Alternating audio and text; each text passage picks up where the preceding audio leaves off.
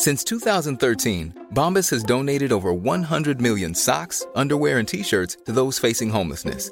If we counted those on air, this ad would last over 1,157 days. But if we counted the time it takes to make a donation possible, it would take just a few clicks. Because every time you make a purchase, Bombas donates an item to someone who needs it. Go to bombas.com/ACAST and use code ACAST for 20% off your first purchase. That's bombas.com/ACAST, code ACAST. Jag hade en 10-årsplan som jag hade jobbat med, och den omfattade allt ifrån jobb, vad skulle jag jobba med, hur skulle jag kunna påverka min arbetssituation, skulle jag vara gift, skulle jag ha barn, skulle jag ha bil och båt och husvagn, eller jag på säga, men bil och båt i alla fall. Och jag hade uppnått allt det där utom en grej egentligen. Det mesta var uppnått, och någonstans där så började jag reflektera över att är inte mer, finns det bara det här liksom? Är det så här mitt liv ska se ut resten av livet?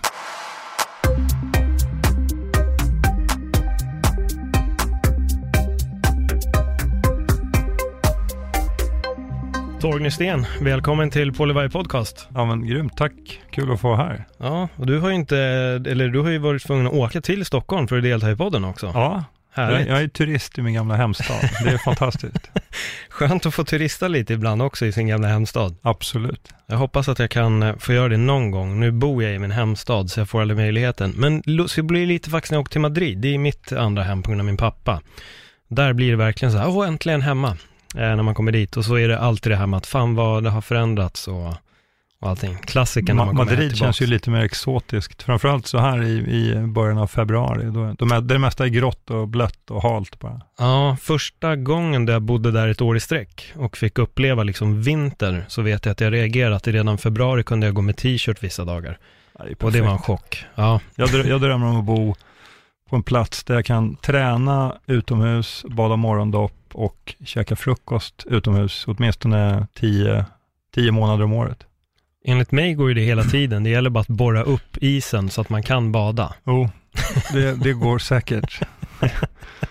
Men Torgny, innan vi börjar glida in på samtal så ska du faktiskt få presentera dig själv lite, hade jag tänkt. Så lyssnarna får veta vem Torgny Steen är. Vad är det du gör? Wow, framförallt så är jag ju pappa och partner till min kära hustru. Vi har varit gifta i 25 år. I måndags var det, så hade vi var 30 år sedan vår första dejt, så det känns lite häftigt. Det blir ett visst momentum i det där som man liksom vill behålla och göra någonting bra utav.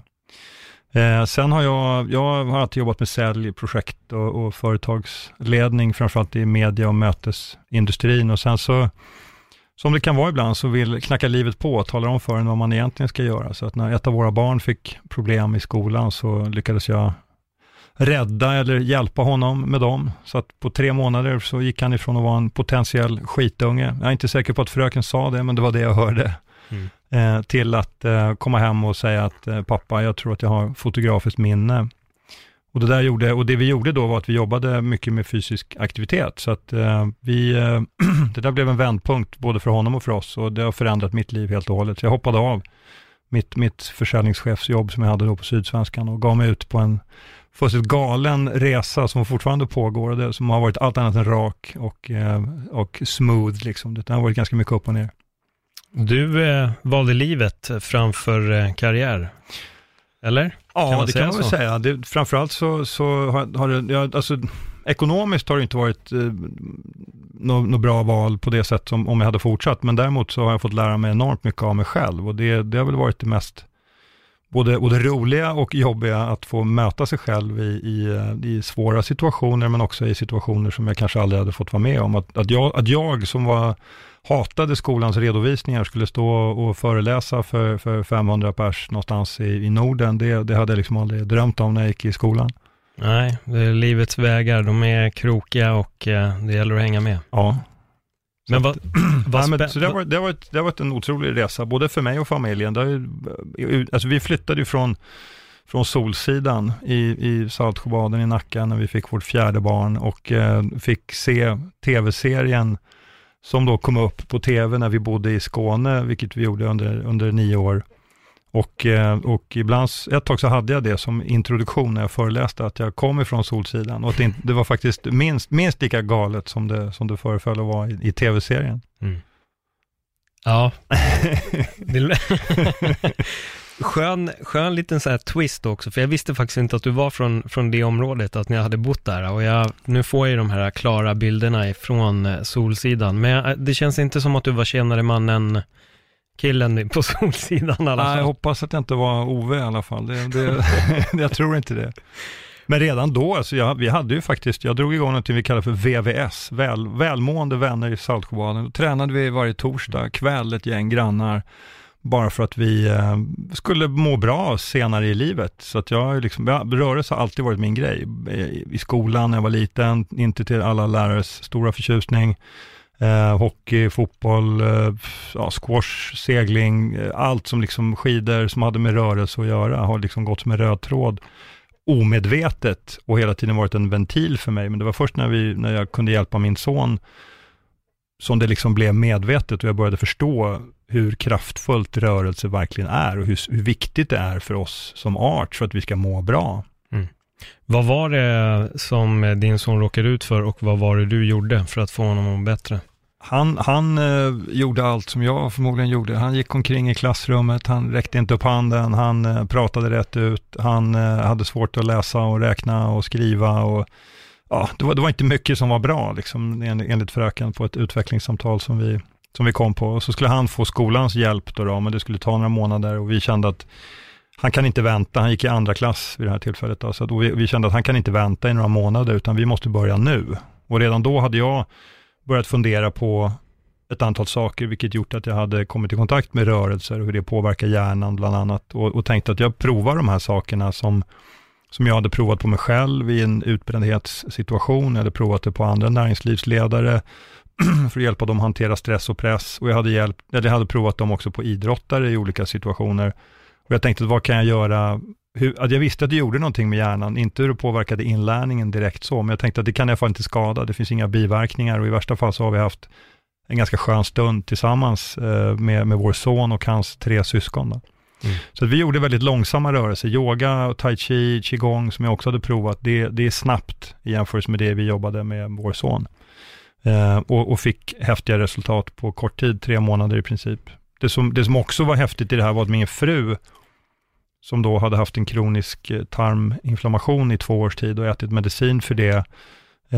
Hon provade också de här rörelserna. Jag hade försökt lite grann sådär fint att, men du, ska du inte prova att göra någonting åt själva skälet till att du har ont istället för att bara bota symptomen? Men det tog tills vi började jobba med Niklas då, tills hon tog tag i det här själv. Och så hon körde också de här rörelserna varje kväll innan hon somnade, och hade ett läkarbesök inbokat lite längre fram. Och när hon kommer till läkaren och ska bli undersökt, så konstaterar han att hon har inte ett spår av sin ulcerösa kolit, som det här heter då. Och då frågar han vad hon har gjort, då berättar hon om de här rörelserna, och han säger att okej, jag har ingen aning om vad det är, men det verkar ju funka, så att fortsätt med det. Ja.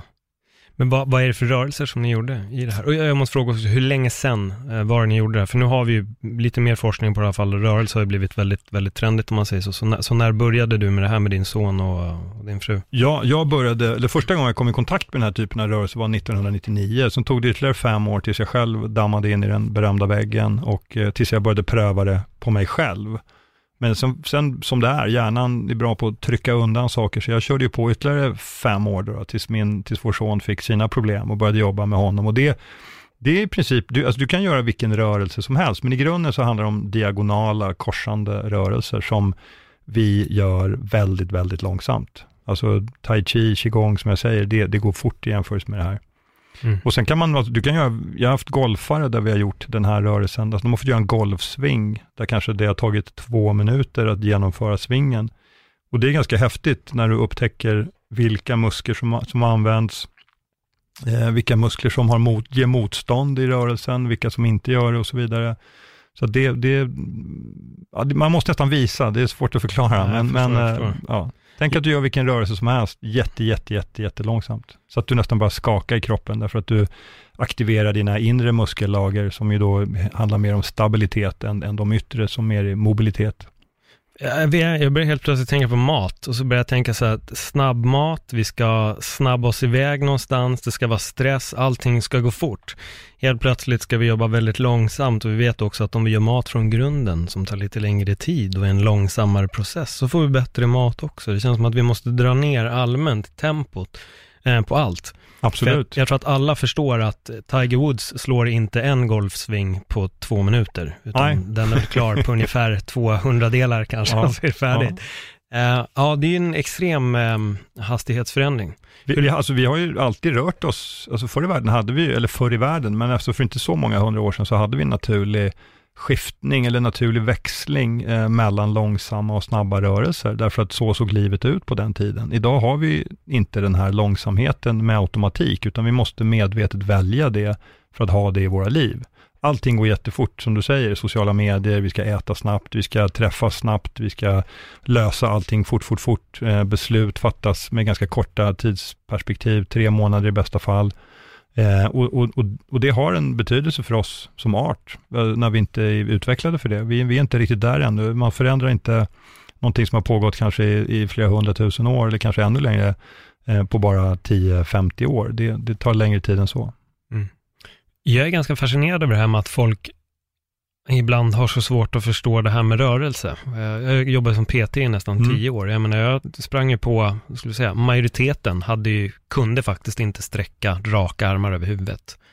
De är aldrig där liksom. Nej. Det är ingenting man gör längre, men förr i tiden då var du tvungen att sträcka dig efter ett äpple. Ja. Det var inte bara att sätta ner handen i liksom fruktskålen, utan man fick ta upp handen i luften och där hängde den. Eller ringa till den lokala handlaren så står liksom alla kalorier du behöver utanför dörren, utan då fick man jobba lite hårdare för att få de där grejerna. Ja, men exakt. Men då måste jag fråga, jobbar ni någonting med kost? Jobbar ni någonting med mat också med din son eller? Och vi började ju göra det så småningom. Det här satt ju av oss i en helt ny riktning, en helt ny resa i livet som vi liksom inte riktigt hade tänkt oss. Så att jag började fara runt och föreläsa och prata med kommuner och företag och försökte komma in i skolan och göra alla möjliga saker. Men det här var ju jättekonstigt, precis som du säger, att röra sig. Det var otroligt mystiskt. Då fanns det inte vetenskap, helst svensk sådan, kring exakt vilken rörelse som hade vilken effekt. Ja, då var det jättemystiskt. Men så till slut så ledsnade jag och sa att eftersom människor frågade oss om hjälp så startade vi någonting som heter Creative Children Camp, som var helgcamper för barn och föräldrar med samma eller liknande problem som vi hade haft. Det här var innan ADHD blev så uppslaget eller så stort, eller så man blev så medveten om det, eller vad man ska säga. Då började vi med rörelserna, men sen insåg vi ganska snart att en familj som ger sina barn O'boy och marmeladmackor eller Coca-Cola, en kokt korv och ett vinerbröd på OK på väg till skolan, där kan vi jobba oss blåa med rörelse. Det kommer inte hjälpa, så att vi måste väva in kosten också. Så vi började liksom titta på de 4 grundpelarna till hälsa, det vill säga rörelse, kost och vila, återhämtning och sömn. Va?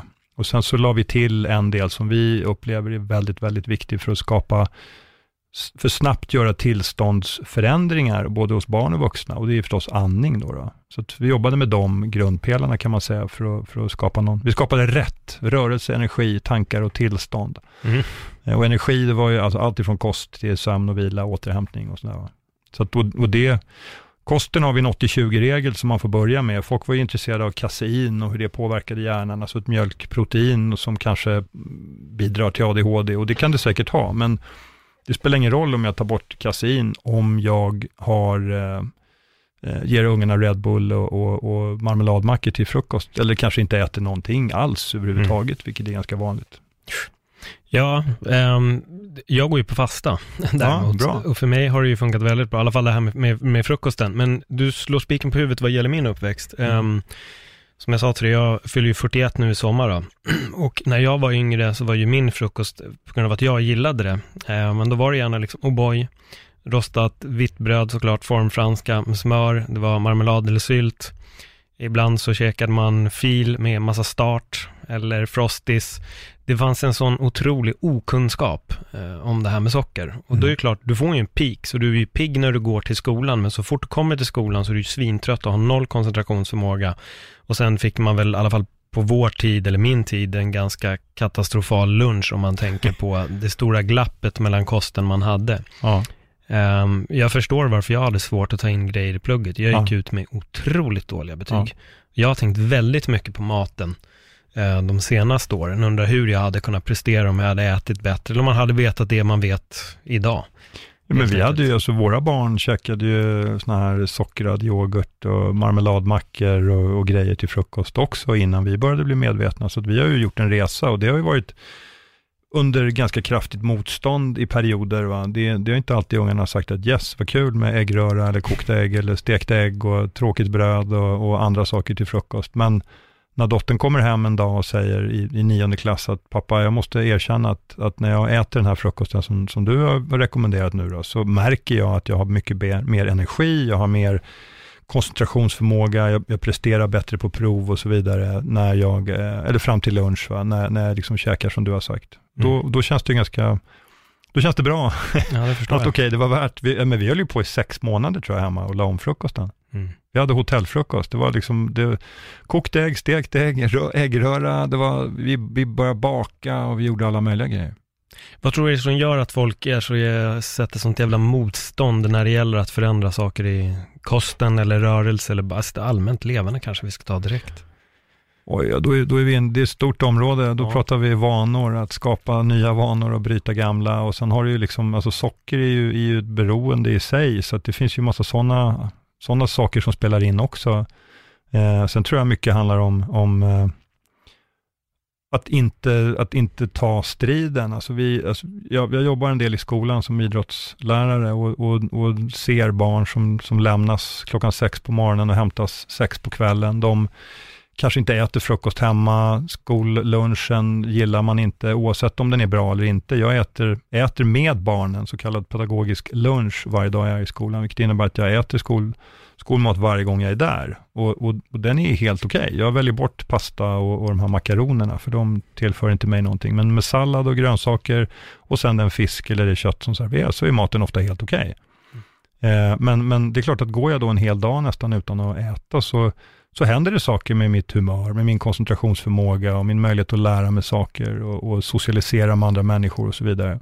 Sen kör jag också ibland, jag har kört intermittent fasta, jag hade en dag i veckan där det blev så, därför att min lunch försvann på dagarna och då tänkte jag, då kör jag intermittent fasta i alla fall en 14-15 timmar och det går också jättebra, det går bra att träna på det och så vidare. Jag sprang 9 kilometer till skolan, 9 kilometer hem och hade inte ätit någonting däremellan och det funkar också bra, men inte kanske när man växer och ska utvecklas och hjärnan växer och behöver massor med energi för att överhuvudtaget liksom klara de vanliga tillväxtdelarna. Ska man dessutom överhopa den med information och kunskap hela dagarna och dessutom möta massa människor som man ibland inte alltid tycker jättemycket om och så vidare, då krävs det lite tillskott av energi tror jag. Då tror jag inte fasta är det bästa. Nej, men det är klart. Det får väl väljaren vid rätt tillfälle och vad man ska göra. Men det känns ju som att du har gjort en väldigt lång resa. För jag sitter ju samtidigt och tänker på att här har ju faktiskt säljaren från Solsidan. Och det är inte direkt säljaren från Solsidan sitter och tänker på det här sättet som du gör. Så jag undrar lite när... Man kan kalla det en form av uppvaknande. När började det för dig? När var det dina första liksom insikter på vad du måste förändra och när började liksom, klockorna att slå? Det var nog när jag var på vad jag tyckte var toppen av min liksom karriär nästan. Jag hade en 10-årsplan som jag hade jobbat med och den omfattade allt ifrån jobb. Vad skulle jag jobba med? Hur skulle jag kunna påverka min arbetssituation? Skulle jag vara gift, skulle jag ha barn, skulle jag ha bil och båt och husvagn höll jag på att säga, men bil och båt i alla fall. Och jag hade uppnått allt det där utom en grej egentligen. Det mesta var uppnått och någonstans där så började jag reflektera över att är det inte mer? Finns det bara det här liksom? Är det så här mitt liv ska se ut resten av livet?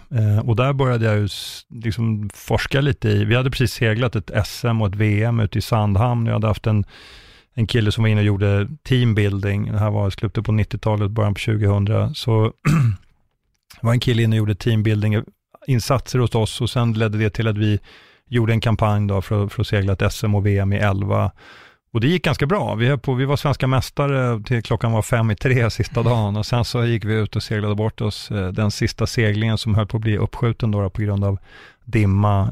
Och så vi kom tvåa.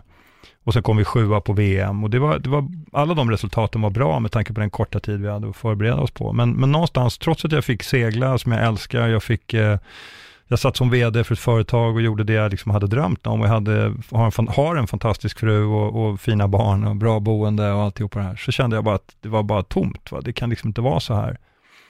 Och så började jag fundera. Och jag vet inte om det var då Nisse Simonssons bok kom. Va? Varför var vi så dåligt när vi har det så bra och så vidare. Men den kom i alla fall i min väg så småningom.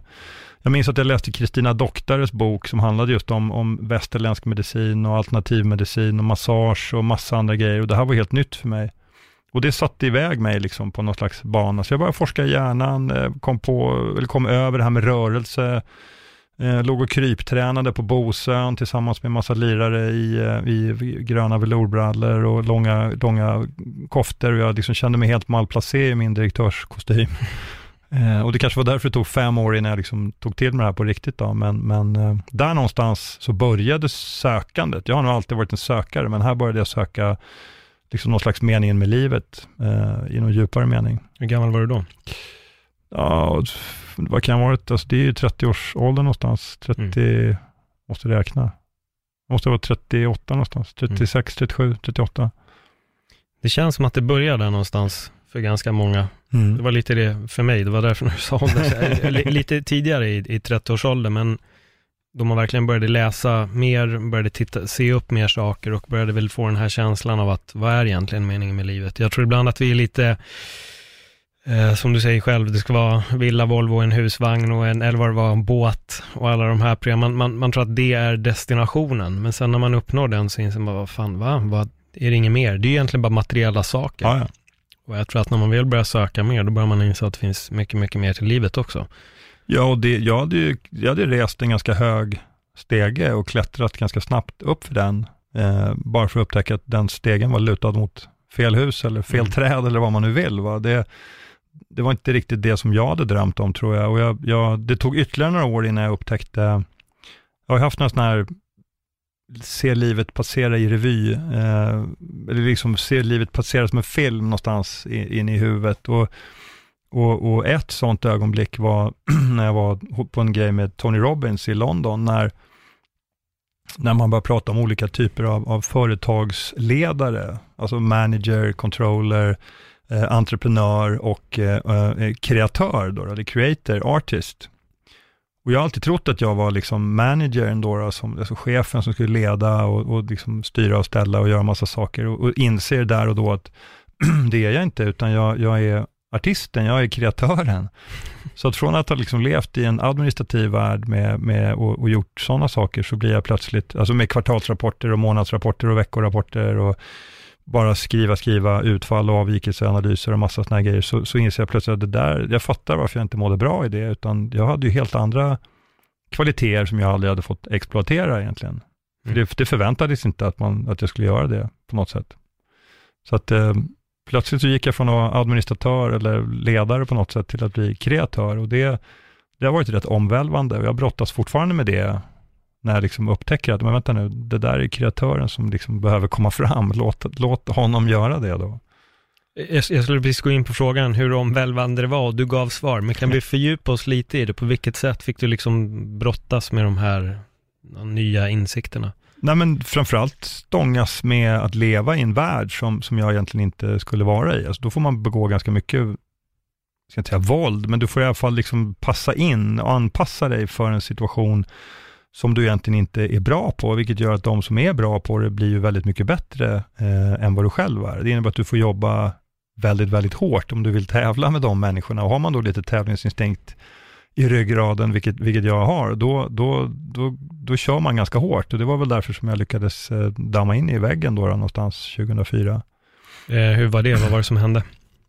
Jag hade gett mig på ett helt annat projekt som inte alls var inom min värld egentligen, och gav mig ut i sportbranschen, för jag tänkte att jag hade hållit på med tillräckligt mycket sport för att kunna minst lika mycket som en stadiumsäljare, så att när det dök upp en möjlighet att starta en sportbutik så tog jag den. Och det var ju ett helt nytt område för mig, så det var ganska mycket att lära sig och mycket saker att hålla reda på. Det blev för mycket helt enkelt när vi dessutom hade ett inbrott och vi försvann dunprylar för nästan 400 000 kronor tror jag var. Och dessutom hela kedjan befann sig på obestånd och det dök upp en massa grejer. Då kände jag bara att nu skjuter jag ut mig själv och begär eget utträde. Och sen åkte jag ut på en enmanskonferens på Ute och bara gick i några dagar. Strax innan julborden skulle börja, så att jag var rätt ensam på Ute och det var rätt mörkt på dagarna, korta dagar, så att jag började krypträna på kvällarna. Kroppen sa att nu är det dags, har du inte bara krypträna förr så är det dags att göra det nu. Så att det gjorde jag och kom ganska snabbt tillbaka upp i sadeln igen med andra saker och lyckades som sagt köra på ytterligare 5 år med liknande grejer som jag gjort tidigare. Ja. Och nu gör du någonting helt annat. Ja, det gör jag verkligen. Att få föreläsa och inspirera människor och få feedback att människor faktiskt går hem och gör en skillnad i sitt liv, även om det bara är en liten grej som faktiskt sätter dem i någon ny bana som de inte hade tänkt sig eller kanske har tänkt sig men inte orkat ta tag i. Det är rätt fantastiskt. Det är rätt häftigt. Och du har ju varit där själv. Ja, absolut. Tony Robbins är ju den som uppenbarligen har lyckats få dig att förändra ditt liv genom att inse att du är någon annan än den du tror att du är. Han är en av dem. Det finns flera källor, men han var ju liksom på något sätt, alltså drar man 5000 pers till en arena någonstans, då måste man göra någonting som är bra. Så jag tänkte att då får jag väl åka dit och kolla vad han gör för att se om jag kan lära mig någonting när jag själv vill fylla Globen eller vad jag nu ska göra. Hur många år har du föreläst? Jag började lite smått 2010 egentligen. Ganska blygsamt som det ofta är. Kanske var mellan 5 och 20 personer som kom när man försökte ta sig fram. Och sen hade vi kurserna då som liksom där vi höll på från fredag kväll till söndag kväll. Så det var ju lite annorlunda, en mycket längre process. Vad går kurserna ut på? Vad är kursen? Kurserna går ut på att skapa förståelse kring varför vi mår fysiskt och psykiskt bra eller dåligt och hur det påverkar vår inlärning, vår koncentrationsförmåga, hur vi kommer ihåg saker, stress och massa andra saker. Och genom att alltså om man ska plocka fram en sak, vi gjorde ju massor med grejer. Vi håller på med, vi bryter ofta för rörelser, vi pratar om kost, vi pratar om en massa olika grejer. Men om man ska lyfta fram en sak som hela tiden kommer tillbaka både i familjer, i företag, i föreningar och var som helst som inte funkar när det inte funkar, då är det ofta ramar. Alltså man är för ramokompetent, man är för ramomedveten, man förstår inte vad viktigt det är att vi faktiskt har tydliga ramar att förhålla oss till. Och ramar kan handla om allt ifrån tider, det kan handla om vilka spel får jag spela, när får jag spela dem, hur länge får jag spela dem, när ska vi äta, vad ska vi äta, kompisramar, att man har en skolram, det kan vara en läxram, det kan vara en idrottsram, massa sådana saker. Och där brister det ofta lite, tror jag, i anknytning till det du sa tidigare, det här om att allting ska gå fort. Alltså när vi väl har tid för att träffa våra barn och våra familjer, ja, då vill vi inte ha konflikter, utan då vill vi ha myspys. Då ska det helst vara fredagsmys hela helgen, och då kanske man undviker att sätta ner foten kring någonting som man faktiskt egentligen tycker är viktigt. Och eftersom barns uppgift är att testa mina ramar, mina gränser, var står jag någonstans, och min uppgift är att stå kvar ibland och visa att nej, men hit men inte längre. Ja, då blir det svårt för barnen ibland när det inte finns någon vuxen där som tydligt visar att nu är det bra, nu räcker det, och gör det tydligt. Vi är bra på att sätta ramar, att så här får man göra, så här får man inte göra. Men vi är inte lika bra på att följa upp dem med konsekvenser emellanåt. Nej, det är någonting som jag faktiskt tycker saknas väldigt, väldigt mycket. Men det låter som att det här då är väldigt mycket liksom familjeorienterat. Det här har ju varit rakt av familjeorienterat för familjer med de bekymmer som vi själva hade. Vi har haft, alltså, det är ADHD, det är dyslexi, det är autism, Asperger, neurologiska alltså grejer som man har haft från födseln. Vi hade en fantastisk kille. Jag brukar ge alla barn en jonglerboll när de kommer för att de ska känna sig lite så här välkomna och få någonting att fundera på. de första minuterna när alla samlas. Och då gav jag en kille en jonglerboll och sa, här, på varje sån här kurs så är det alltid ett barn som lär sig jonglera. Och tänk om det är du, sa jag till honom. Och han började med den där bollen lite valhänt sådär. Och jag tänkte att wow, det där kommer bli en utmaning. Och så fortsatte han med det där och det var lite valhänt. Men någonstans på söndagen när det började dags att skiljas åt. Och jag brukar alltid säga att när man kan 10 gånger, man kan liksom jonglera med 3 bollar 10 gånger, då är man officiellt jonglör. Och han höll på, han fick ihop 8-9 gånger så han var nära men inte riktigt där. Men han var där och jag försökte peppa honom och sådär. Och sen så gick han iväg och de köpte jonglerbollar för vi sålde det då. Och så gick de iväg och så kom mamman tillbaka och så sa han, du, vet du att vår son föddes utan corpus callosum, utan hjärnbalk? Det vill säga den förbindelsen som är då mellan högra och vänstra hjärnhalvan och som gör att du får ihop händerna och kan göra diagonala korsande rörelser synkront då. Och när jag hörde det så fick jag får fortfarande gåshud va? För att teoretiskt sett så ska han ju inte kunna jonglera. Mm. Men någonstans så där och då, det här var ju alltså 2011-12, så såg jag ju livslevande ett exempel på hjärnans plasticitet va? Hur den faktiskt skapar nya kopplingar och ofta tack vare fysisk aktivitet, rörelser som vi gör. Som gör och återskapar funktionalitet som vi av någon anledning saknar. Och det var riktigt häftigt. Och det är fortfarande sånt där minne som jag alltid kommer att ha med mig.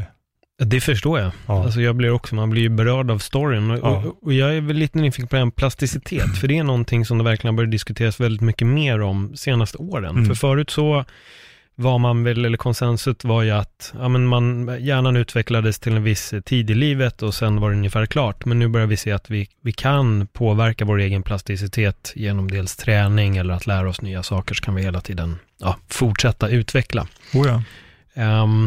Har du någon sån här skön mer story eller fakta som du har läst som har påverkat dig väldigt mycket i just plasticitet?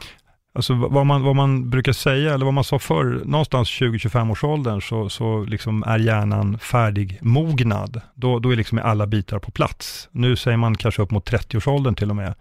När jag föreläser och säger det så brukar vissa kvinnor garva och titta på varandra och säga att min man är 55 och hans hjärna är fortfarande inte färdigutvecklad. Men det är en annan historia. Va? Men och det som är lite utmanande då är att säga att hjärnan är färdigutvecklad, om vi kallar det för det, färdigmognad vid 25-årsåldern. Sen börjar den faktiskt då avvecklas. Till exempel så hippocampus krymper ungefär 1% varje år va? Från 20-25-30-årsåldern någonstans. Och så fortsätter den att krympa resten av livet. Och eftersom hippocampus då har mycket med minne att göra till exempel, så är det kan ju vara lite lurigt för oss när vi blir äldre.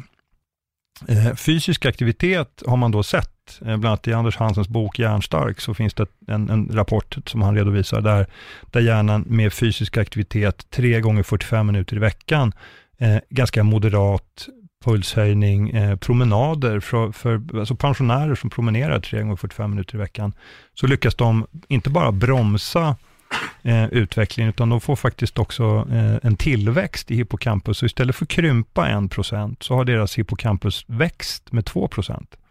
Så biologiskt kan man ju säga att de faktiskt har föryngrats. Och sen vet man inte vad som händer om de gör det här i 10 år. Va? Om de blir 25 år så småningom eller vad som händer. Det kan vi inte svara på. Men alltså plasticiteten i sig, den är ju, alltså när du och jag träffas här nu. Vi träffas tillsammans med en podd och vi samtalar med varandra. Då förändras. Alltså när vi går ut ur rummet här så har det skapats nya kopplingar i hjärnan. Så att vi kommer inte att vara de samma som vi var när vi möttes. Därför att ett samtal, en film, en bok, en podcast, någonting som vi inte brukar göra skapar nya kopplingar i hjärnan och gör att vi får nya möjligheter att tänka nya tankar och skapa nya förmågor och så vidare. Och det pågår hela livet faktiskt. Och fysisk aktivitet är ju någonting som hjälper hjärnan att utvecklas och inte avvecklas mer än den faktiskt behöver. Vi ska inte glömma bort att idag blir vi ju upp mot 80 år. Va? Det finns några platser på jorden som man kallar för blue zones där folk regelmässigt blir över 100 år. Va? Och jag menar, det är inte så länge sedan som vi inte blev så mycket äldre än 40-50 år. Va? Så att vi har ju liksom, att grejerna hänger med när vi blir dubbelt så gamla, det är ju rätt häftigt. Och det krävs nog en hel del forskning till för att förstå vad som händer när vi faktiskt lever så mycket längre än vad som var tänkt för bara några år sedan. Nej, men faktiskt, när du är inne på det här med att nya kopplingar utvecklas när du och jag sitter här och pratar nu. Jag hörde en annan, jag minns inte vem det var, men han kom in på det här med att man kan faktiskt också hjärntvätta sig själv. Genom att hela tiden söka sig till exakt samma information. Att om du läser någonting hela tiden så börjar du mer och mer att tro på det. Och det har ju precis med det du säger att göra. Att det... There's never been a faster or easier way to start your weight loss journey than with PlushCare. PlushCare accepts most insurance plans and gives you online access to board-certified physicians who can prescribe FDA-approved weight loss medications like Wegovy and Zepbound for those who qualify. Take charge of your health and speak with a board-certified physician about a weight loss plan that's right for you. Get started today at plushcare.com/weightloss. That's plushcare.com/weightloss. plushcare.com/weightloss. Hold up. What was that? Boring. No flavor. That was as bad as those leftovers you ate all week. Keke Palmer here. And it's time to say hello to something fresh and guilt-free. HelloFresh. Jazz up dinner with pecan-crusted chicken or garlic butter shrimp scampi. Now that's music to my mouth. HelloFresh. Let's get this dinner party started. Discover all the delicious possibilities at HelloFresh.com. Istället för att skapa nya kopplingar så bekräftar du bara de kopplingarna du hela tiden har. Ja, absolut. Och det är lite det jag vill med min podd också. Jag gillar att ha samtal som just får dig att tänka i en annan bana än det du kanske tänkte innan. Så du slår med de orden så här spiken på huvudet med vad jag vill uppnå med de här samtalen. Och det var ju häftigt med din beskrivning av din podd tycker jag. Därför var det kul att få möjlighet att vara med här. För det känns som att det är någonting som jag sympatiserar med från hela mitt hjärta så att säga. Ja, nej, men det kände jag direkt när du också pratade faktiskt. Och när Dava då min arbetskollega rekommenderade dig. Han har varit elev till dig va? Så han har varit elev hos mig på Akademi Båstad när vi hade jag hade ett sälj- och presentationsteknikavsnitt för några klasser där. Och det är fantastiskt att följa de här eleverna. Det var som jag sa till honom innan här. Det blir som en liten familj va? Man vill ju se att det går bra för dem och att de lyckas med det de har tänkt sig i livet. Ja. Jag frågade honom, har du rekommendationer på någon bra gäst? Då tog det 5 minuter vi skrev på sociala medier. Men fan, jag tror faktiskt jag har en. Så rekommenderade jag dig och så började jag kolla upp. Och sen typ dagen efter så satt du i telefonen och pratade. Och nu det har väl inte ens gått en vecka och nu är vi här och spelar in. Nej, det är faktiskt mindre än en vecka. Ja, det är exakt. Nej, det är grymt. Ja, men det är kul och jag gillar de här grejerna. Därför jag gillar lite resan som du själv har gjort också. Jag tycker att det är alltid intressant att höra vilken resa man har gjort själv. Därför är det ännu mer... vad ska man säga, roligt är fel ord, men mer spännande att du nu är, det är väldigt mycket skämtsamt som jag säger att du säljer den från Solsidan. Men den är så klockrent på något sätt för att, utan att nu generalisera alla människor, men vi som har man sett Solsidan så har man en viss bild av vad det är för typ av folk som bor där. Och sen helt plötsligt så hör man då om en person som faktiskt sticker därifrån, börjar liksom tänka, ligger och kryper på marken. Det är så här, fan vad skönt. Det är så jag känner. Fan vad härligt att man liksom slänger av sig alla direktörskavajen och fan börjar kräla på golvet för att det kanske faktiskt är bra. Och sen inser man att det är bra och börjar vrida lite på kroppen också. Att kanske det också är bra. Börja testa de här. Att man vågar prova. Mm. Alltså vågar ha ett öppet sinne och vågar testa nya saker. Funkar det inte? Men skit i det då. Men fan prova. Istället för att bara titta och säga nej. Det där alltså, det skiter jag i. Men fan, prova. Vi har ju mött ganska mycket av det, just det där. Det jag där kan verkligen tänka mig det. Jag kan verkligen och många skyddar sig bakom vetenskap. Alltså, om någonting inte är forskat på så är det ovetenskapligt. Och det kanske det är någon mån. Men alltså, rörelse är ju ganska ointressant att forska på. Pulshöjande aktivitet, ja, i viss mån. Därför att det har med idrott och massa andra prestationssaker att göra. Liksom. Och därför blir det intressant att kolla på det. Men långsamma rörelser, det finns ju ingen som forskar på det. För det finns ingen som kan tjäna pengar på det. Det finns ingen medicin att sälja och så vidare. För att vem som helst kan ju röra sig långsamt. Liksom. Så därför så blir det ju extra spännande att försöka saluföra en sån aktivitet då. Och det har ju absolut varit en resa i mycket mycket turbulent. Jag har seglat 26 sekundmeter, rundade vid Fastnet Rock i Irländska sjön en gång, och det var mörkt och det var blåsigt och det, man hörde inte vad man sa, man pratade med varandra bara på mindre avstånd än vad du och jag sitter nu. Men det var ingenting jämfört med den resan vi har varit ute på nu ett tag. Det har varit helt galet.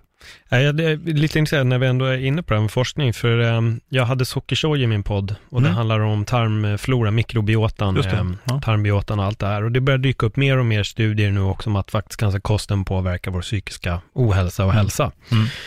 Jag tycker det är fantastiskt att det börjar dyka upp de här studierna, men då var det en kille på nätet som hade delat, en kille som brukar dela väldigt mycket, och han var väldigt kritisk till forskningen och tyckte då att det finns för lite forskning för det här, men det finns redan böcker som påstår ditt och datt och ditt och datt, och det är rent katastrofalt när vi vet så lite. Men då kände jag, fast nu börjar ju forskningen peka på att det förmodligen stämmer, så varför är din text så negativ mot det, trots att forskningen börjar peka åt rätt håll? Och jag kan känna ibland också, jag håller med dig i det du säger, alltså forskning, jag älskar forskning och det är jättekul att kunna bekräfta grejer, men jag tror också ibland att folk är för paranoida. Bara för att då inte råkar finnas 2000 evidensbaserade artiklar där ute. Nej, då vill jag inte prova. Då är det liksom, det är bullshit tills allt är klart. Och du som ändå har stött på det här, vad svårt kanske att svara på, men vad tror du beror på att folk verkligen är så resistenta mot vissa saker? Oj, ja, det är svårt. Alltså det som jag upplevt är att om man då tar skolans värld, så står det ju faktiskt att skolan ska utgå från vetenskap och beprövad erfarenhet. Samtidigt så finns det ju, alltså, både i Sverige och utomlands, ganska mycket studier kring vikten av fysisk aktivitet. Och samtidigt så har ju skolan varit nästan den sista instansen att ta till sig fysisk aktivitet utöver idrott. Det finns till och med i år skolor som har skurit ner på idrotten bara för att man då riskerar att det ska bli 100 timmar mer idrott nästa år. Och beroende på hur man väljer att göra det här nu med de här 100 timmarna mer idrott, om allting hamnar i högstadiet eller om det hamnar utsmetat över hela skolan, så är det liksom det är en kvart i veckan vi pratar om. Alltså det är inte någon jättehöjning. Men ibland så blir det liksom någon slags... Det blir bekvämt att kunna säga att nej, men vi har, ja, det finns inte vetenskap eller det finns inte det och det, så därför så vågar vi inte pröva det här, eller vi kan vänta ett år till eller 2 år till tills vetenskapen kommer. Samtidigt idag när det gäller fysisk aktivitet så finns det ju så otroligt mycket forskning som visar att vi rör oss för lite.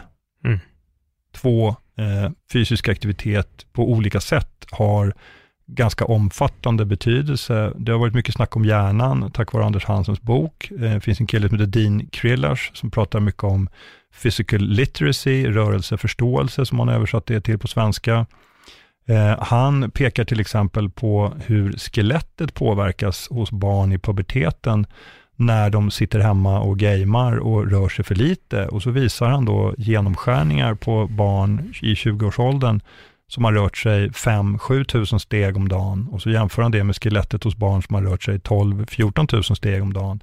Och det är skillnad både i form och i tjocklek på väggarna i skelettet och i densitet. Det pratar vi inte lika mycket om i Sverige, därför att hjärnan är man intresserad av i skolan, för det handlar om skolresultat. Alla skolledare vill ha bra skolresultat, alla länder vill att alla regeringar vill att deras land ska placera sig högt upp i rankingen. Som arbetsgivare så är jag intresserad av att plocka din hjärna så mycket jag kan under tiden du jobbar hos mig. Så därför är hjärnan i fokus. Däremot så i Kanada då, när Dean Krillers, han förutspår en epidemi i benskörhet där dagens barn som växer upp riskerar att ha sämre skelett än 70-åringarna har idag. Och det tror man kommer riskera knäcka hela sjukvården, om man nu ska tro honom. Och han är då läkare och forskare i Kanada vid universitetet i Manitoba. Så att jag vet inte. Alltså på ett sätt blir vetenskapen, för att svara på din fråga, det blir både då någonting som gör att man kan ta till sig saker, men det kan också bli ett försvar för att slippa ta till sig saker. Och ibland när vi har vetenskap, alltså det är inte så att vi behöver mer vetenskap kring stillasittande fysisk aktivitet. Vi vet allt vi behöver veta. Det är bara att sätta igång och röra sig. Ja, jag kan känna så här, jag vet inte om jag behöver vetenskap. Jag tycker att det räcker med att titta på folk. Alltså, förlåt, men det räcker med att titta. Om du är vid en tunnelbanestation, en busshållplats eller simpelt en skolgård. Titta hur barnen ser ut idag kontra hur barnen ser ut men när du var ung, när jag var ung. Jag vet att när jag gick i plugget så fanns det väl kanske en person som man klassade som tjock per klass. Ibland inte ens per klass. Men nu när jag tittar i skolkatalogen på brorsans ungar, men det är ju varannan unge är ju faktiskt det som vi klassade som den tjocka killen i klassen. Ja.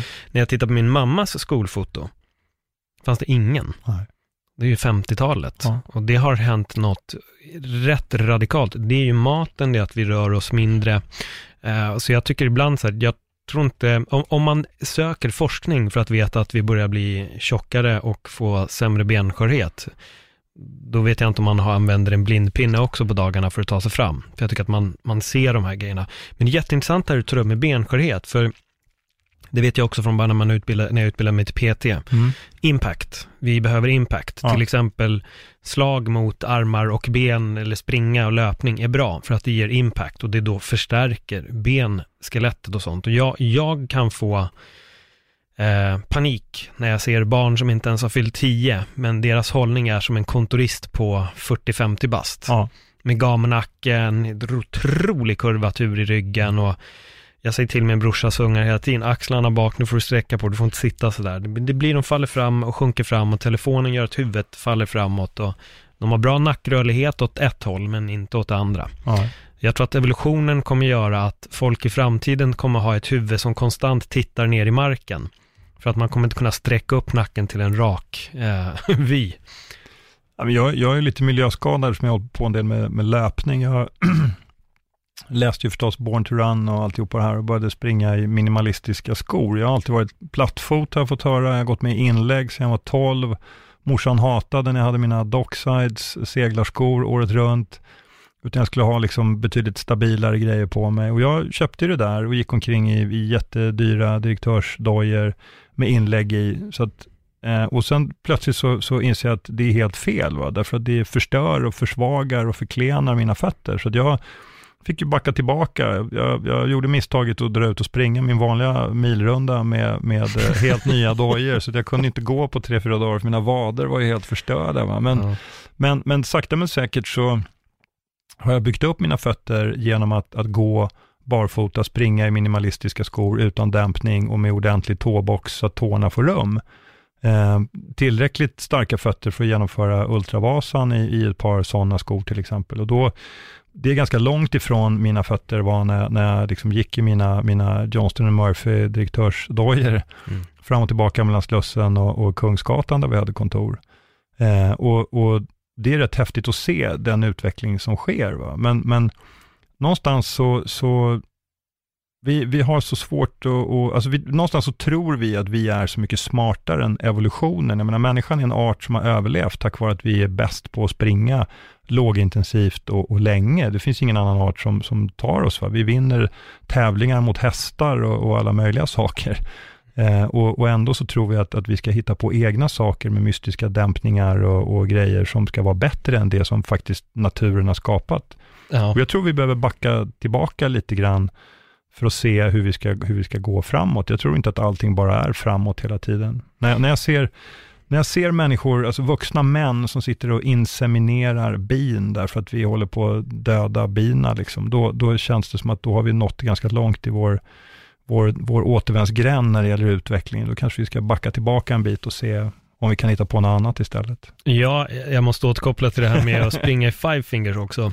För jag använder det på gymmet. Ja. Jag har alltid five fingers och kan jag vara barfota så är det. Men på gymmet tycker jag kanske inte att man ska vara barfota utan då kör jag five fingers. Och där vet jag att folk brukar garva. Tycker att de ser jätteroliga ut.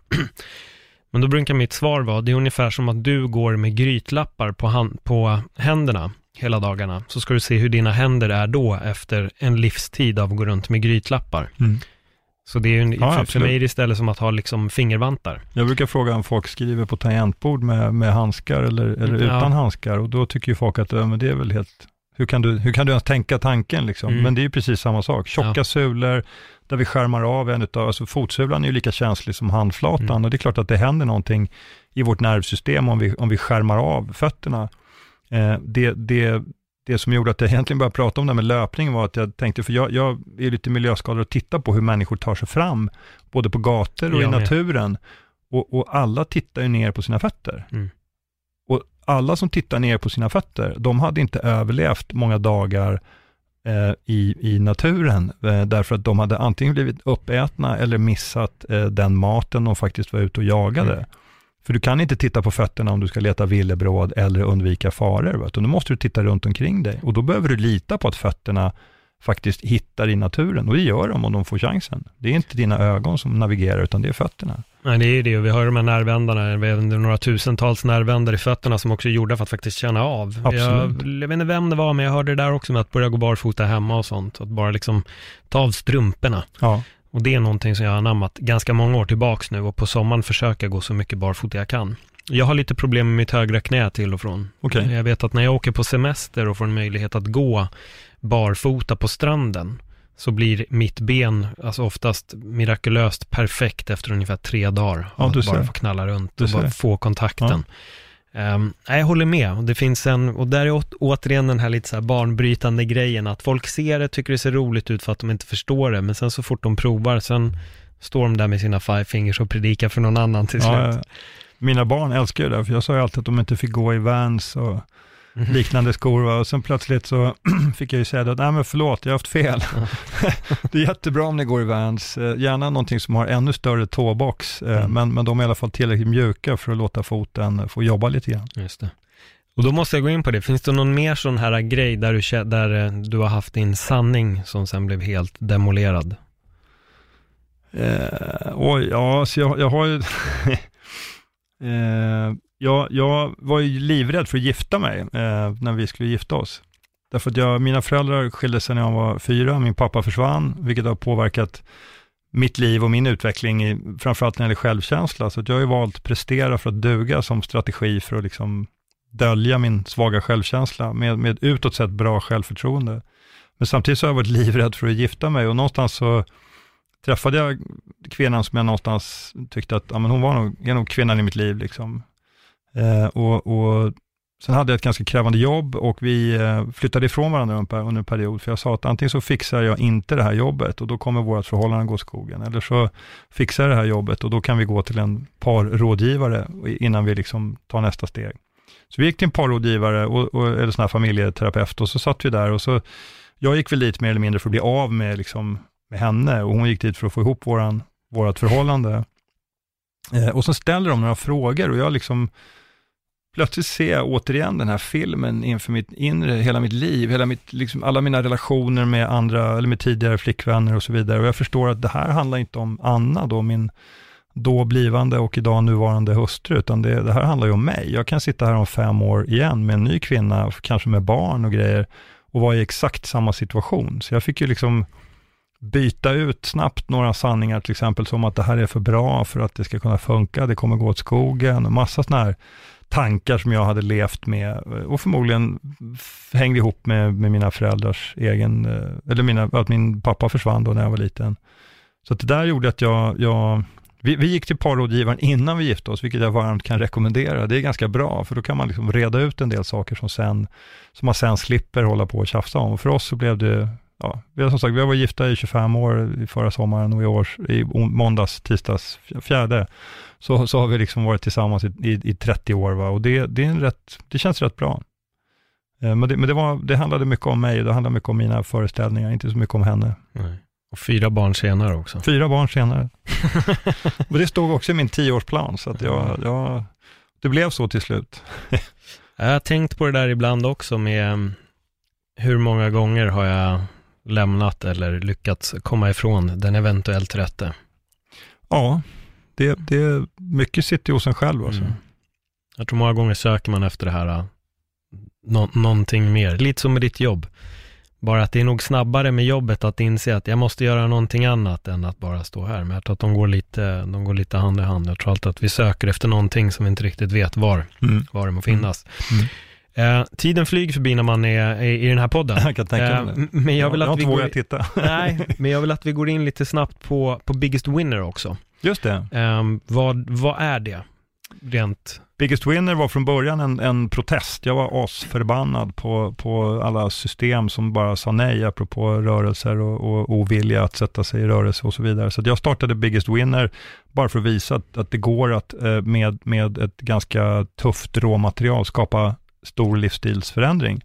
Så vi tog in, vi efterlyste killar som hade icke godkända betyg, någon diagnos, utanförskap, mobbing, bruk eller missbruk av spel, Red Bull, socker, andra saker. Och så fick vi ihop 10 stycken grabbar tack vare TV4 egentligen, för skolorna ville inte peka ut barn som man sa då. Det är klart, men alltså en 15-åring vet om han är mobbad och utanför och inte har ett godkänt betyg. Och vi tyckte att vi gjorde dem en tjänst, men det här blev ett utpekningsproblem istället då. Men till slut så fick vi tack vare TV4 ihop 10 stycken grabbar som vi drev i 90 dagar, drev vi ett projekt tillsammans där vi pratade kost, vi tränade fysiskt en gång i veckan, vi pratade mentala ramar och träning, massa andra saker. Och där har varit jättehäftigt att följa några av dem som sen gick ut skolan och fick betyg och så vidare. Nu har vi tagit, det där gjorde vi när vi bodde i Skåne, så det var 2013-14, och nu har vi tagit nästa steg med det där, och så har vi gjort ett Biggest Winner Far och son, där vi syftet är att jag och mina tre av våra 4 barn, våra 3 söner då, tillsammans ska driva ett projekt som handlar om att stärka relationen mellan pappor och deras söner och genom fysisk aktivitet bidra till fysisk och psykisk hälsa. Så att vi hade vår första träff nu i lördagen den 2 februari här, och sen nu ser vi fram emot att nu på lördagen som kommer ge oss ut och vandra Sørmlandsleden och köra, vi ska vandra, prata, öppna upp för samtal, skapa tillit, gemenskap så att vi vågar prata om saker som man kanske annars inte känner sig bekväm att prata om. Vi ska träna lite på att göra upp eld utan tändstickor, samla torrved och med björk... björknäver och lite kvistar och tändstål och grejer. Få ihop en eld så vi kan käka lite och sådär tillsammans. Mm. Och tanken är ju samma sak här. Alltså, under 90 dagar så träffas vi en gång i veckan. Tränar fysiskt en timme och sen kör vi mental träning en timme. Finns det någon, jag vet inte, en procentsats på hur stor skillnad det är på mammor som har kontakt med sina barn kontra pappor som inte har? Mammor som inte har kontakt med sina barn kontra pappor som inte har den här lite... För jag antar att det är det ni är ute efter, att pappan ska knyta sig an sonen, att det finns ett glapp där mellan dem. Är det mycket vanligare att det är så bland män kontra kvinnor? Det vet jag faktiskt inte riktigt. Alltså generellt kan man säga att psykisk ohälsa hos män, alltså det finns en tydlig korrelation mellan betyg, möjlighet att plugga vidare, arbetslöshet, psykisk ohälsa och självmord hos pojkar och män.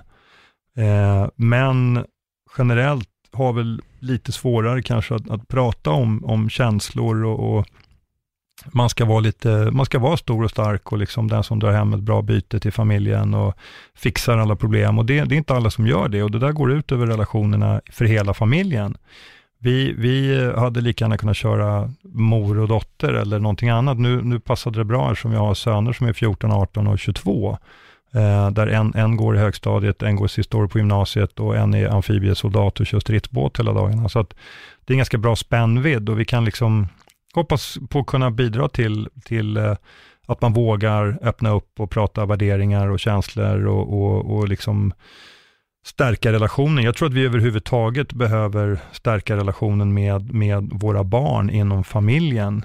Så det är mycket möjligt att vi dammar av Creative Children Camp och gör familjekoncept kring det igen. Nu började vi den här änden, därför att jag tycker att mannen... under MeToo och liksom i efterdyningarna kring det så har mannen på något sätt hamnat, alltså sådana som jag, medelålders vita män, va? Så vi är inte värda mycket i tillvaron om man tittar på debatten, i alla fall inte i vissa grupper, och jag känner inte riktigt igen mig i de här diskussionerna. Och jag vill bidra till att fler inte känner igen sig, och jag hör mina söner när de kommer hem och berättar om hur det funkar i skolan. Sitter man på ett visst sätt så kommer de förbi och smäller till en på benen, och så där sitter du inte. Och, alltså det är inga bra strömningar. Alltså män och kvinnor behövs, även om det dyker upp böcker som heter någonting med att, eller ifrågasätter om männen behövs i framtiden. Man kanske kommer fram till att vi gör det, men jag tror inte det finns någon annan art på vår planet som ifrågasätter om det ena könet behövs, utan jag tror att man inser att båda gör det. Så jag tror mer på samarbete än motarbete mellan könen, och jag tror mer att vi behöver förstå att allting hänger ihop, både mellan könen och massa andra saker. Och det vill vi försöka bidra till. Ja, jag är lite, bara när du säger det med att killar sitter brett, det är ju genetiskt. Vi har också någonting mellan benen som gör att det kanske inte är jätteskönt att sitta med benen ihopklämt. Men det har varit en diskussion, just många fotade att manspread, det kallas det väl för, att man sitter på tunnelbanan och tar upp mycket plats. Senast tiden har jag blivit väldigt road över att tjejer ofta sätter sig på sidan med benen i kors och täcker upp mer plats av en stol utan att hon sitter ihop med benen, men hon sätter sig på sidan och då tar hon upp mer plats än vad en man gör. Ja. Men där är det ingen diskussion. Jag tycker det är ganska roligt. Sen håller jag med dig lite ibland det här med att jag har svårt att se var jämställdhet kommer när man samtidigt vill kämpa för jämställdhet men sen kritisera någon annan. För mig går inte det ihop. Det blir inte jämställt genom att göra så. Vill man förespråka jämställdhet, då måste man prata positivt om varandra. Annars så har jag svårt att se att det blir jämställdhet. Jag får liksom inte riktigt ihop den ekvationen. Nej, och sen kan man diskutera vad är jämställdhet? Är det att man alltid gör samma saker? Alltså det här med lika lön och så vidare, det är ju så självklart. Så det är ju patetiskt att vi ens fortfarande håller på med det, och det bör man definitivt göra någonting åt. Sen för mig så handlar det om mänsklighet och likvärdighet. Alltså alla människor har samma värde, oavsett kön eller etnicitet eller sexuell läggning eller vad det nu är för någonting. Det är det jag menar med samarbete. Va? Vi måste samarbeta istället för motarbeta, för att vi har betydligt större frågor att adressera, till exempel vårt klimat, än de här frågorna just nu. Och då måste vi samarbeta över alla gränser. Mm. Fast man får inte sitta brett med benen, det är liksom... Det fick vår 14-åring ha i skolan i alla fall. Han fick en smäll på benen och så där sitter man inte och så vidare. Va? Och... Var det en elev eller var det en lärare? Nej, det var en elev. Det var en elev, okej. Okay. En jämnårig... elev utav motsatt kön, eller vad man ska säga. Ja. Och jag har ju massor med såna här historier, och jag tycker att det är tråkigt. Jag tror att relationen mellan barn som växer upp idag, tjejer och killar, riskerar att bli ganska kantig om man börjar i den änden, och det gynnar ingen. Jag tror att vi behöver försöka hitta en lite rundare och mer medmänsklig och likvärdig plattform när vi pratar med varandra. Mm. Sen finns det saker som vi behöver göra någonting åt, till exempel det här med lika lön och massa andra saker. Sjukvården, till exempel, att kvinnors hjärtproblem behandlas annorlunda än mäns och så vidare. Det är ju självklart. Samtidigt behöver vi också öppna upp för att diskutera mäns psykiska ohälsa, som vi då inte gör på ett sätt som funkar riktigt. Va? Så det finns utmaningar i båda lägren, och då tror jag att det är bättre att vi samarbetar med varandra än motarbetar. Jag måste berätta en grej för dig som hände under MeToo. Det här är ingen jag känner, utan någon jag känner hade kommenterat den här killens inlägg, varpå han då går ut med att han blev sexuellt utnyttjad när han var ung. Skrivit ett långt inlägg om det här. Och då MeToo, hashtagade med MeToo. Och alla var ju så här, gud, verkligen berörd av storyn, för den var verkligen hemsk. Men då är det två tjejer som på riktigt säger till honom att fan, det är skittråkigt det du har råkat ut för, men du har missuppfattat MeToo. Det har med kvinnor att göra. Så det här är, ditt inlägg blir liksom väldigt fel. Och han kom ut för första gången i hela sitt liv, kom han ut med den här jobbiga historien som han har burit på. Mm. Och blir tillrättavisad av två tjejer att det är fel. Liksom, det är faktiskt tjejer det handlar om nu. Och han förklarade att fan, här har jag öppnat upp mig. Jo, jag fattar, det är skittråkigt, men det är inte rätt tid nu. Det är liksom kvinnorna i MeToo. Och då, när jag läste det där, så kände jag bara, men det blir som att vi leker nu med tanken att den här tjejen skulle gå ut med en story random dag på året. Och så svarar någon, är så tråkigt Sara, fan det som har hänt dig, men det är kanelbullens dag idag.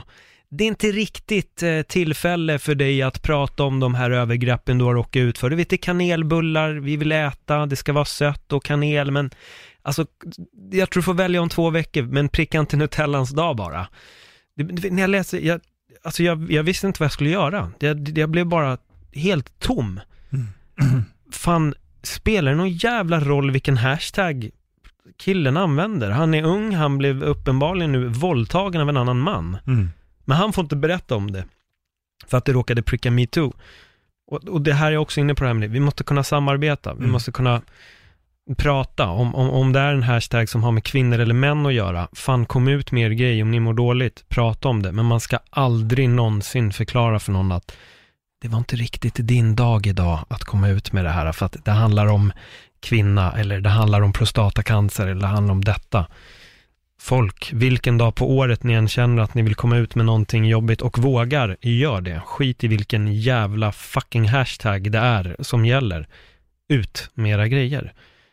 Mer samarbete. Ja. Jag tycker det är skitbra det du säger. Sen finns det grejer som för oss som vi känner är självklara, och då måste vi såklart jobba på. Det här med hjärtproblemen hade jag ingen aning om. Det låter helt absurt att kvinnor och mäns hjärtproblem behandlas på två olika sätt. Det låter ju bara sjukt i mina öron. Det var därför Alexandra Charles startade Woman in Reading i tiden, om jag har förstått hela rätt. Det var bland annat just för att adressera det och skapa en förändring i att kvinnors symptom till hjärtproblem ser annorlunda ut än mäns, så det gäller att förstå hur det är och så vidare. Man behöver behandla dem på olika sätt och så vidare. Mm. Jag har ju en devis som är Move, Live, Love, och Move, ja, det är ganska uppenbart, och Live, det är liksom, alltså rörelse är förutsättningen för liv på något sätt, och sen valde jag Love därför jag tyckte att vi behöver mer kärlek och empati i världen. Det finns hat så att det räcker. Sen fick jag alldeles nyligen här en ny betydelse i Love, där jag lyssnade på, det finns en annan podcast som jag lyssnar på än din också, och det är Rich Rolls podcast, där han intervjuade Dean och Ann Ornish, som har kommit ut med en bok som heter Undo It, och där berättade man just om Love, hur kaniner i ett prov kring hur kosten påverkade hjärta och kärl. Där man då upptäckte att kaninerna som stod längst ner, eller där burarna var längst ner, hade bättre hjärt- och kärlhälsa än kaninerna som stod lite högre upp. Och då försökte man förstå vad det här berodde på. Om man undersökte om temperaturen var annorlunda, eller om det var någon luftcirkulation eller vad det var. Men man förstod inte riktigt. Och det enda man kunde hitta var labbassistenten, som var så pass, alltså hon var inte längre än att hon bara nådde liksom burarna på en viss höjd, va? Och burarna ovanför där hon nådde, där var problemen då med de här kaninernas hjärt- och kärlhälsa. Så då gjorde man ett nytt prov där man då tittade, och skillnaden var då att hon hade kelat och pratat med kaninerna som stod lite längre ner, men inte med dem där uppe. Så då gjorde man ett nytt test där man då samma kost igen, och sen så kelade man och pratade man med kaniner i ett gäng burar. Och sen gav man bara mat till kaniner i ett gäng andra burar. Det visade sig att de som fick då omvårdnad, kärlek, blev pratade och kelade med när de fick mat, de hade 60% renare hjärt- och kärlsystem än de som inte blev kelade och pratade med, utan som bara fick mat. Och jag har beställt den här boken, jag har inte hunnit läsa den ännu, men jag har bara hört det här. Men då blev plötsligt mitt love, fick en mycket djupare mening, och jag tror att vi någonstans, alltså kan det liksom, inte nog att vi behöver mer kärlek och mindre hat överhuvudtaget, men kan det dessutom faktiskt ha så pass omfattande resultat för våra hjärtkärl att det liksom gör att vi faktiskt kanske missar, eller vi slipper en stroke eller något annat problem, att då blir det ju jättehäftigt, va? Och för mig hänger det ihop med det här med samarbete och motarbete, alltså mera samarbete och mera kärlek, då tror jag att vi ser någonting annat i världen än det vi ser just nu. Jag tror det är med. Björn Geo sa det så bra när jag frågade honom vad är kärlek? Då började han skratta. Kärlek behöver vi. Ja. Så han sa någonting mer, jag minns inte exakt vad det var, men det var så klockrent. Och jag tänkte på ett av mina första jobb när jag precis hade hoppat av plugget gymnasiet, så började jag jobba på Samtrans. Fick vara medhjälpare att bära. Men då var det alla de som jag hämtade, men det var just en kvinna som var själv. Jag vet inte hur länge hon hade levt själv. Men hon var alltid snäll, men alltid lite ledsen. Så jag började ge henne en kram varje morgon och när jag lämnade henne. Efter en månad eller någonting, varje gång jag kom, så satt hon bara med ett stort leende och öppnade armarna. För hon visste att jag skulle krama henne. Ja. Och det, när du säger det här med kärlek, det är, fan, vi behöver verkligen kärlek. Ja. Det är det vi behöver. Så mer leenden, bättre samarbete, mycket mer kärlek, och glöm inte att röra på er. Nej, precis. Det är grunden till allt. Det börjar med det. Ja. Om folk vill få tag på dig, var hittar man Torgny Steen? Torgny Steen med 2e. .com funkar. Finns på Facebook och Instagram under mitt namn. LinkedIn förstås också. Det är spännande att prova. Jag la ut information om Biggest Winner på Instagram, Facebook och med tvekan på LinkedIn, och tänkte att LinkedIn, det är ingen som bryr sig om såna här grejer där. Och den lilla filmklippet jag la ut fick över 30 000 visningar och nästan 400 likes och massa kommentarer på LinkedIn. Vilket jag bara, wow, för mig var det jättestort. Jag hade aldrig varit med om något liknande. Medan på Instagram och Facebook så, ja, det var väl kul, men det var inte någon jätterespons. Så det var precis tvärt emot vad jag tänkte. Men jag finns på de sociala medier som de flesta finns just nu. Precis, och ni kommer hitta hemsidan, hittar ni i bion till den här podden. Så det är bara att klicka på bion så kommer ni ha en direkt länk in till Torgny Steens hemsida. Ja, det är magiskt. Du kanske blir den första som blir viral by LinkedIn. Man vet aldrig. Star of LinkedIn. Ja, precis. Ja, det finns några som är duktiga där, riktigt bra. Ja. Som har mycket att lära. Absolut. Torgny Steen, tack för ett jättespännande samtal. Tack själv för att jag fick komma hit, ja. Det är magiskt. Absolut, absolut. Och vem vet, i framtiden kanske vi sitter här igen och pratar om nya äventyr och nya saker. Det hoppas jag. Mm. Bra. Gott folk, till er som uppskattar podden så, ja, ni vet hur det är. Ni får jättegärna dela den på era sociala medier så hörs vi nästa vecka igen. Hej då!